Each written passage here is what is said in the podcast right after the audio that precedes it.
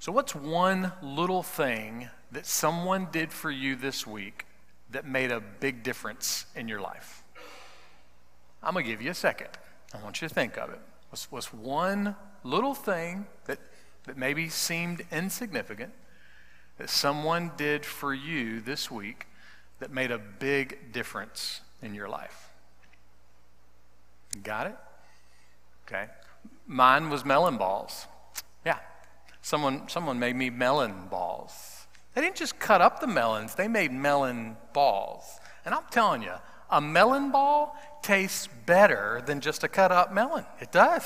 If you've been there, you know it's just a little thing, but it just made a, a big difference in my life. It, it brought some joy in my life. I've always loved the story of, of legendary college basketball coach John Wooden and the attention to the little things that he would focus on because little things matter. And the little things that he would focus on would be socks and shoes. Now, he would spend a lot of time talking to his players about socks and shoes. One of those times he was talking to a player, and this is what he said about how to put his socks on. Now, pull it up in the back Pull it up real good and real strong. Now, run your hand around the little toe area and make sure there are no wrinkles, and then pull it back up. Now, check the heel area because we don't want any sign of a wrinkle about it. The wrinkle will be sure you get blisters, and those blisters are going to make you lose playing time. And if you're good enough, your loss of playing time might get me fired. And then he moved over from socks and moved to the shoes. And he said this about lacing up the shoe. There's always a danger of becoming untied when you're playing. And if they become untied, I may have to take you out of practice. And if you miss practice, you're going to miss playing time. And not only that, it's going to irritate me just a little bit too. Someone summarized his thoughts like this If you don't care for your socks and shoes and your shoelaces, you'll get blisters and miss practice and get hurt and lose games and cost the team a championship. in other words, little things matter. The, the, little, the wrinkle in the sock, it, it mattered. He had learned that through experience, through paying attention. It's the little things that matter. We continue our series called Fresh Air where we are looking at the words that are filling up the air around us. Not just any words, but maybe most specifically the words that we are filling up the air around us, the words that we are using at home and work and school and church and everywhere else we go. And we're going to be pulling up to the words of James 3 in the Bible, and, and James is going to be trying to get us to tie our hearts to an understanding that the little things matter when it comes to the words that we use. The little things matter. Why? Because little things can make a big difference. It's the little things that happen in most of our daily lives that can make some of the biggest difference in how we think and how we act and our attitude. It's the little things that make a big difference in the lives of other people and in our own lives. In fact, it's some of the little things that you say that actually reveal why you exist. It's in the, the little things that we actually discover some of our purpose for being alive. Now, what does that mean? Well, let's see if we can find out together. Our message today is great words, and we're going to be looking in James chapter 3, and we're going to begin with verse 3. James writes Now, if we put the bits into the horses' mouths so that they will obey us, we direct their whole body as well. The horse is a strong, powerful, majestic animal. Weighs more than, more than a thousand pounds, and, and yet it can be led by a little bit now, that bit could be something that's just a little bit bigger than a, than a magic marker. And positioned in the right place in the horse's mouth, that, that bit can lead and guide and direct and manage that large, powerful animal. In fact, without the bit, the horse could wildly move all over the place in all kind of directions, every which way but loose, and never get to where he's supposed to get. Or, without a bit, the horse could wildly move in every direction and just create chaos everywhere the horse goes. Like letting a, a rodeo bull loose in the middle of a Best Buy store. It's just chaos, just, just crazy. But that small bit can bring powerful control to chaos. Now, I realize that sounds a little bit crazy, but it's true. Little things matter. Little things matter. And that little bit, it doesn't just control the horse's mouth. It leads and guides and directs and, and manages the horse's whole body. The, the bit controls everything, moves everything. And that horse, that horse wasn't designed just to go sit in a stable somewhere. That horse has, has purpose. That horse is, is designed to be used. And so that little bit helps the horse display power and helps the horse fulfill purpose. And James gives us another picture of power and purpose. Look at verse 4. Look at the ships, too. Though they are so large and are driven by strong winds, they are nevertheless directed by a very small rudder, wherever the inclination of the pilot determines. Look, I'm no Ferdinand Magellan. I'm no Captain Tennille. I'm no Archimedes, so I don't have all of this uh, marine and math behind me. But, but generally speaking, if you take a, a large ship that's 12 football fields long and three football fields high, that weighs 200,000 tons, has 7,000 people aboard, that massive ship can be steered by turning something that's underwater behind it that's about the size of six minivans. I mean, this, this huge, massive ship can be moved by something little, a, a little rudder. It's a little thing on a ship, but it's put in just the right position. And from that position, it can lead and guide and manage and direct this powerful vessel. Without that rudder, a ship could go in, in all kind of directions and never arrive where it's supposed to arrive. Or without that rudder, the, the ship could go in a lot of different directions. It could be chaos. It could be crashing into the harbor or crushing ships that are smaller than it is. But in the right place and used correctly, that little rudder can help that powerful ship do exactly what it needs to do. Just like the little bit in the horse's mouth, the, the little rudder is where it's supposed to be. It's doing what it's supposed to do. It's helping the ship fulfill its purpose. Because, see, the ship is not designed to sit in a harbor and do nothing, the ship is designed to sail. And so that rudder, it, it helps the ship fulfill its purpose and, and display its power. But then James says there's something even more powerful than a large horse or, a large ship. Something more powerful and, and has just as much, if not more, purpose. Look what he says in verse 5. So also the tongue is a small part of the body, and yet it boasts of great things. The tongue is about two ounces of muscle in our mouth. That's, that's not very big, right? Two ounces, just, just a little bit of muscle. But that little bit of muscle, just like the little bit for the horse, just like the little rudder for the ship, it can lead and manage and direct and guide your entire life. That tongue is positioned in your mouth in just the right place so that it either strikes the roof of the mouth or strikes the teeth and it produces the words that come out of your mouth. And so that little bit of muscle called the tongue can direct your whole life. Used incorrectly, the tongue can send you wildly in a lot of different directions, and you may never get where you need to get. Or, likewise, used incorrectly, the tongue can wildly create a lot of chaos in your life chaos that, that takes over, chaos that, that creates so much turmoil in your life, it's, it's hard to turn around.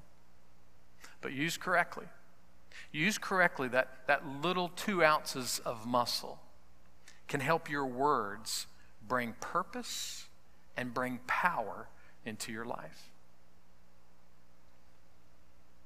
In other words, the tongue is designed to be used.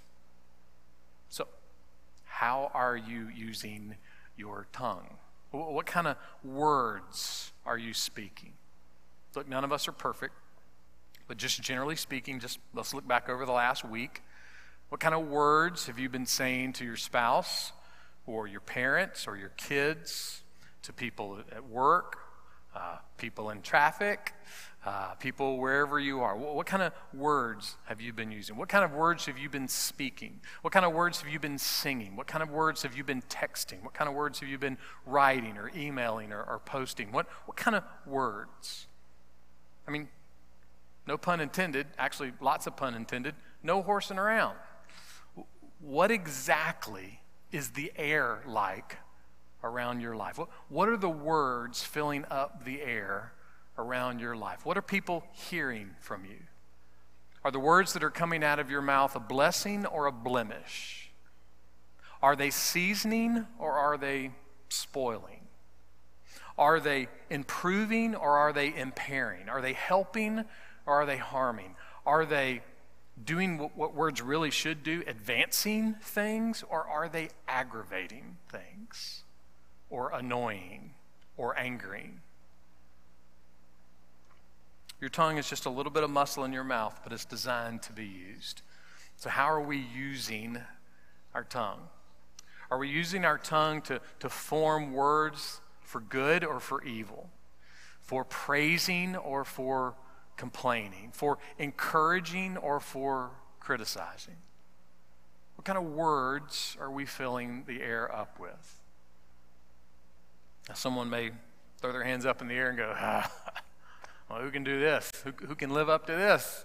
Man, my, my mouth gets me in trouble all the time. I might as well just not say anything anytime, anywhere. Well, clearly, there are times to be quiet and there are times to be silent. Uh, as someone has said, in, life, in our lifetimes, we will have many opportunities to keep our mouth shut, and we should take advantage of all of them. But the reality is, there are also times that we're supposed to speak. See, our tongues are designed by God to be used, they're designed to be used to create words. What kind of words? About 3,002 years ago, King David was writing a song about God, and this is what he wrote Psalm 145, verse 10. All your works will give thanks to you, Lord. Since the dawning of creation, all of creation has been praising and thanking God. All of creation right now is praising and thanking God. Forever and ever and ever, all of creation will be praising and thanking God. From the crashing sounds of the majestic waves off the coast of Tasmania to the never ending light of the summer sun in Norway to the feel of the, the grassy meadows in Austria and the mountains to the brilliant colors of the mandarin fish all of creation, in some way, shape, or form, is thanking and praising and blessing God. And, and not just all of creation in general. Look what David says next in verse 10 and your godly ones will bless you.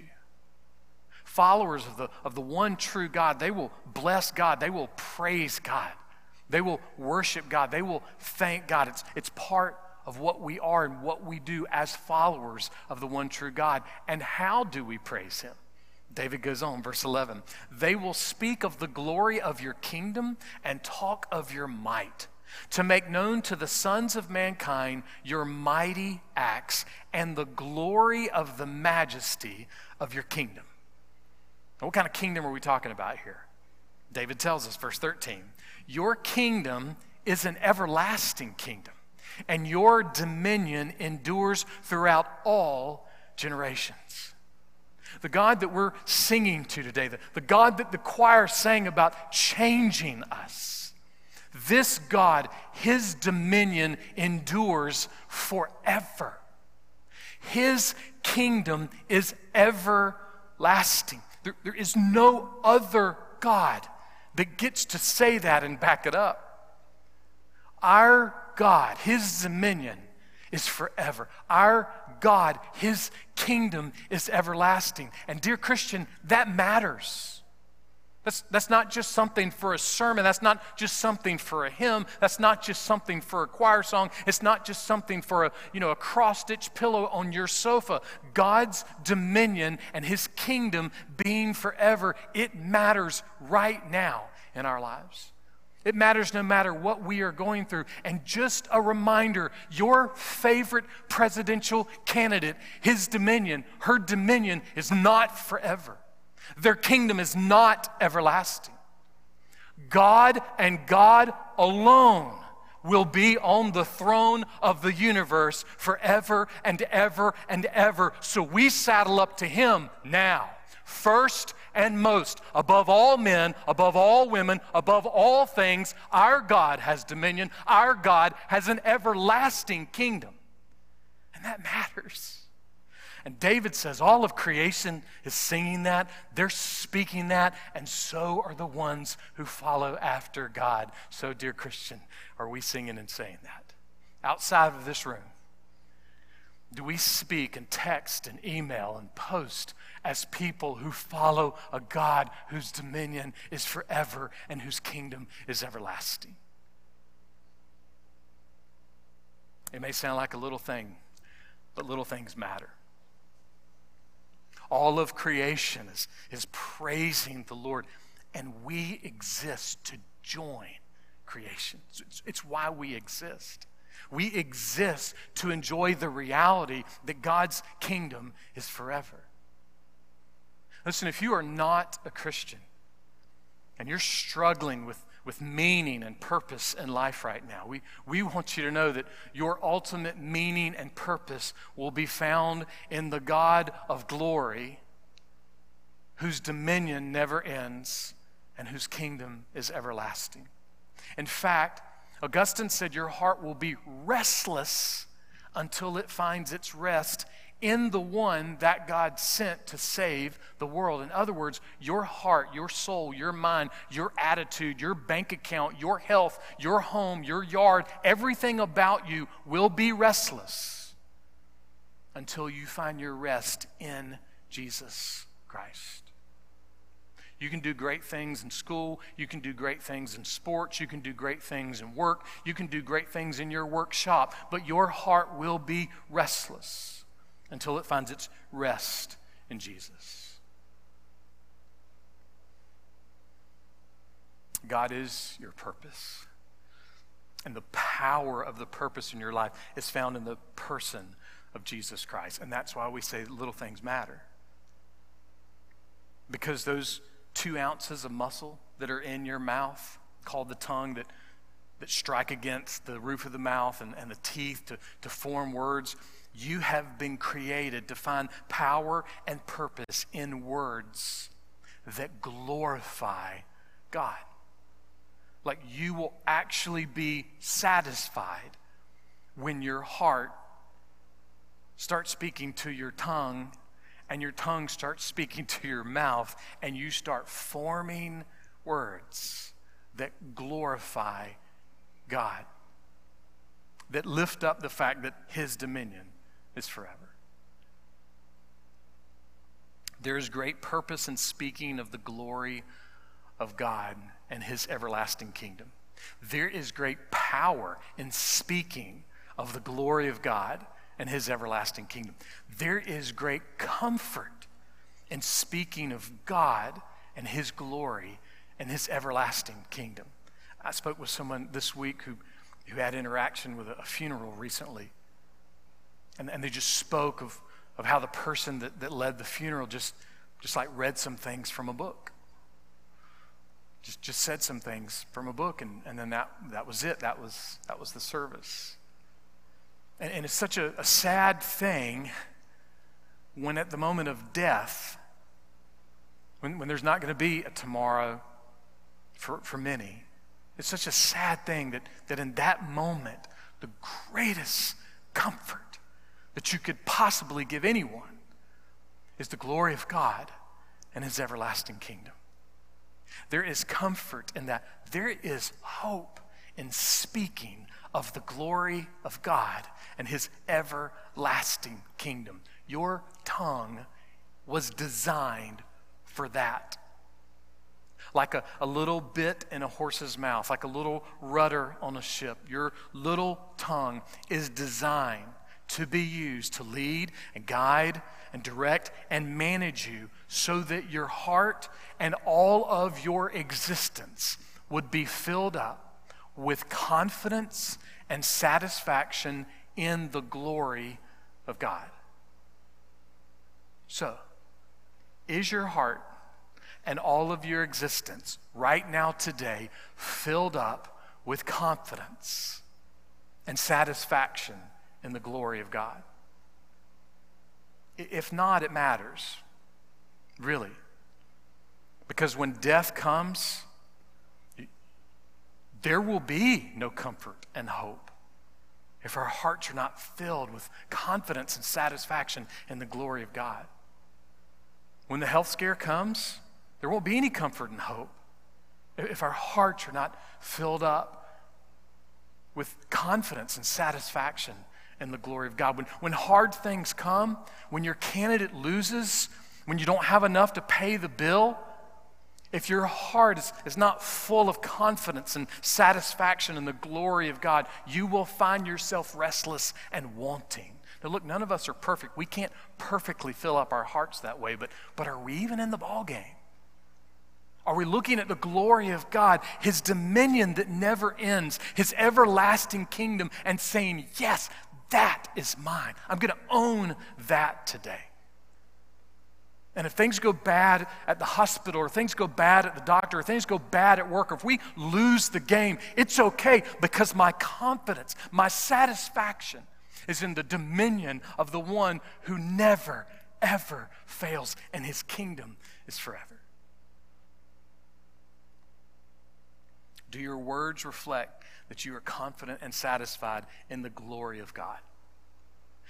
Do your words sound like blessing or, or blemishing? Do they sound like seasoning or spoiling? Are they improving or impairing? Are they helping or are they harming? Are they aggravating? Or are they advancing? What are our words doing? What's the air around us? The little bit for the horse, the little rudder for the ship, the little wrinkle in the socks, the little lace on the shoes, all of those things can make a big difference, and so can our little tongues. That little two ounces of, of muscle, it can make a huge difference in our lives. And not just in our lives, in, in the lives of those around us. Listen again what James said in verse 5. So also the tongue is a small part of the body, and yet it boasts of great things. The tongue is one of the smallest parts of the body, and yet it's, it's the, one of the most powerful parts of the body. The tongue can boast of great things. The, the tongue can be full of prideful arrogance, and it can boast in that arrogance. And that's, that's foolish and dangerous. Why?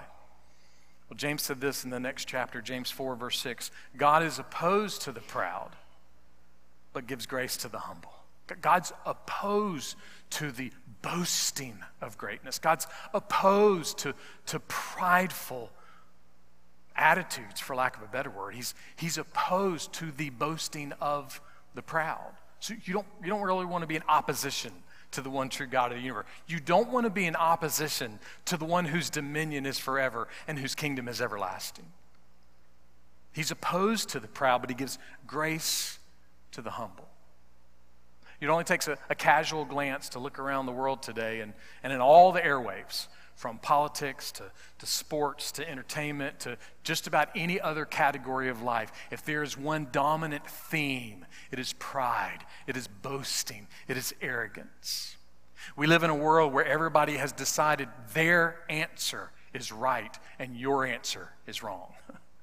No matter what category of life we're talking about, their answer is right and, and your answer is wrong. And, and we tend as Christians to go, oh, yeah, we're being attacked. We can be the same way.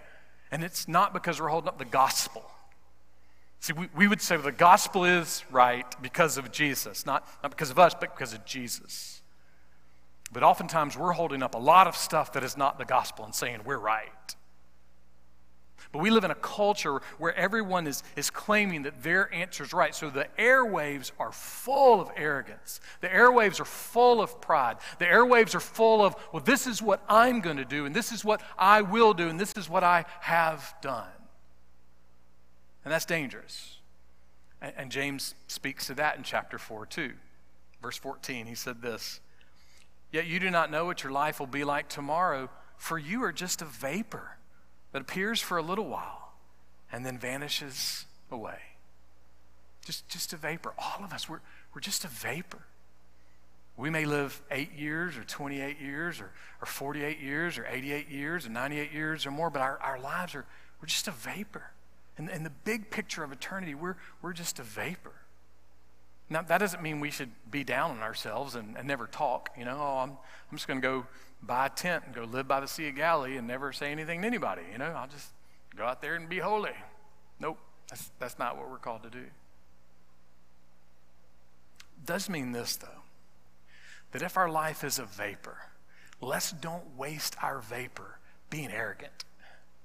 Let's don't waste our vapor being prideful. Let's don't waste our, our vapor boasting. Let's don't waste our vapor fighting to get our way.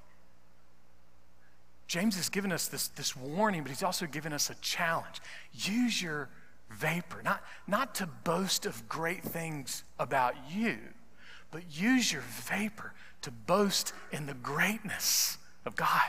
All of creation thanks and praises the, the godness of God, the goodness of God, and the, the greatness of God. Let us use our vapor to joyfully boast of the greatness of God, the godness of God, the goodness of God, the greatness of God, the glory of God, because His kingdom never ends. It's why we do those things.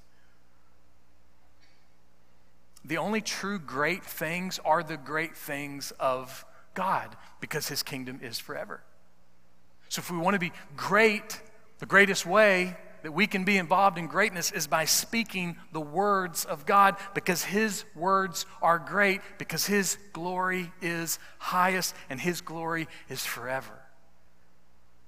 So, this warning from James about our, our tongues and taming our tongues and, and our words and what we say, it, it comes uh, on the flip side a little bit with, with this promise Look, don't, don't waste your vapor. Use your vapor. Be great. Be great by speaking of the greatness of God. Be great by pointing all of the attention to the glory of God. Again, we won't perfectly do that. We just won't, okay? It doesn't mean that, you know, if you go see a movie, you're supposed to stand up in the middle of the movie and say, Hey, just want to say glory of God. You know? That may not work, okay? but it does mean that our, our air, the air around us somehow needs to be filled with, with something about this God whose kingdom is everlasting. King Solomon said this about our words, Proverbs 15, verse 4. This is in the Amplified Version. A soothing tongue Speaking words that build up and encourage is a tree of life. Good, good words, oh, tree of life. Flip side, verse 4 But a perversive tongue, speaking words that overwhelm and depress, crushes the spirit. So, are, are we being a tree of life to those around us, or are we crushing people's spirits? And, and how do we crush? Look at what it says there speaking words that overwhelm and depress. Do, do you overwhelm the people in your lives? Look, I, I got to tell you, I'm in a season of life where I'm, I'm just having to deal with, with so much sin in my heart. And, and one of those things is I'm constantly asking myself, was I overwhelming with my kids? I mean, I sure didn't mean to be, but man, it's, it's just in my, was I overwhelming with my kids? Did, did I speak in such a way that made it hard for them to win? You know, or was I affirming and encouraging? Was, was I a tree of life or did I, did I crush spirit? And you know what, parents, we all, we all have the ability to do that. And, and truthfully, it's kind of noble because we have in our minds, oh, I got to try so hard with my kids. And, you know, we don't do that with grandkids. Well, I don't know yet, but I'm assuming I won't, right? Grandkids, I'm not responsible for them. We're dropping them off. We're out, you know? But with the kids, it's like, oh, I'm so responsible, I'm so responsible, I'm so responsible. And if, and if we're not careful with our kids, with our principals, with our pastors, with our politicians, with people we work with and go to school with, and, and our neighbors, we can be overwhelming and, and be crushing instead of being a, a tree of life. I love eating barbecue. And, and uh, sometimes, and you've been there, you go to a barbecue restaurant and the meat smokers are a little too close to the seating area. You know what I'm talking about? And then, like three days later, you still smell like barbecue, you know, because it got in your clothes and your hair and just everything. You, you just still smell like barbecue. Now, this isn't grammatically correct. I realize that. But what do your words smell like? What do our words smell like to the people around us? Paul said this to the church at Corinth, 2 Corinthians 2:15, "For we are a fragrance of Christ to God among those who are being saved and among those who are perishing. To the one an aroma from death to death, to the other an aroma from life to life." Gosh, it's pressure, right? We we are the aroma of Christ around us. And then he says in verse 16, "And who is adequate for these things?" That's one of my favorite verses in the whole Bible. Paul goes, Well, who can do that?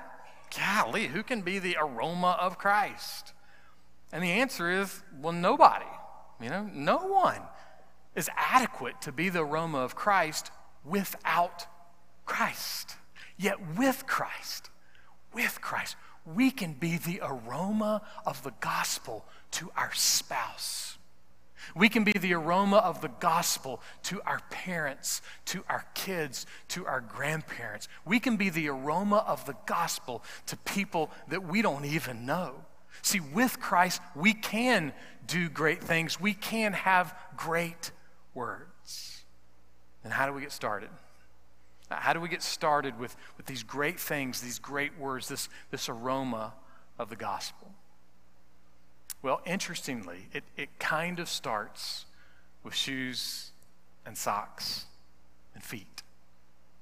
Marshall Segal said this When the greatest greatness, Jesus, came into our world, calling lowly fishermen to be his disciples, he kneeled and washed their filthy, undeserving feet the King of Kings, the greatest of all time, humbled himself to the point of death, even the most shameful, painful kind of death.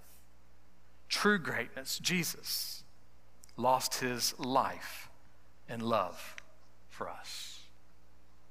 True greatness, big G, is all found in Jesus.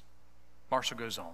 If you aspire to be great, give yourself to the small, mundane, easily overlooked needs around you. Jesus died that we might live, and that life, your new blood bought, forgiven, grace filled life, was meant to be great.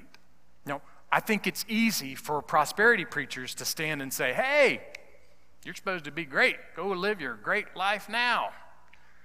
But that's not what the scripture really says to us. So don't miss what Marshall said your life, your new blood bought, forgiven, grace filled life. In other words, when you realize that Jesus loved you and gave himself up for you, you no longer exist.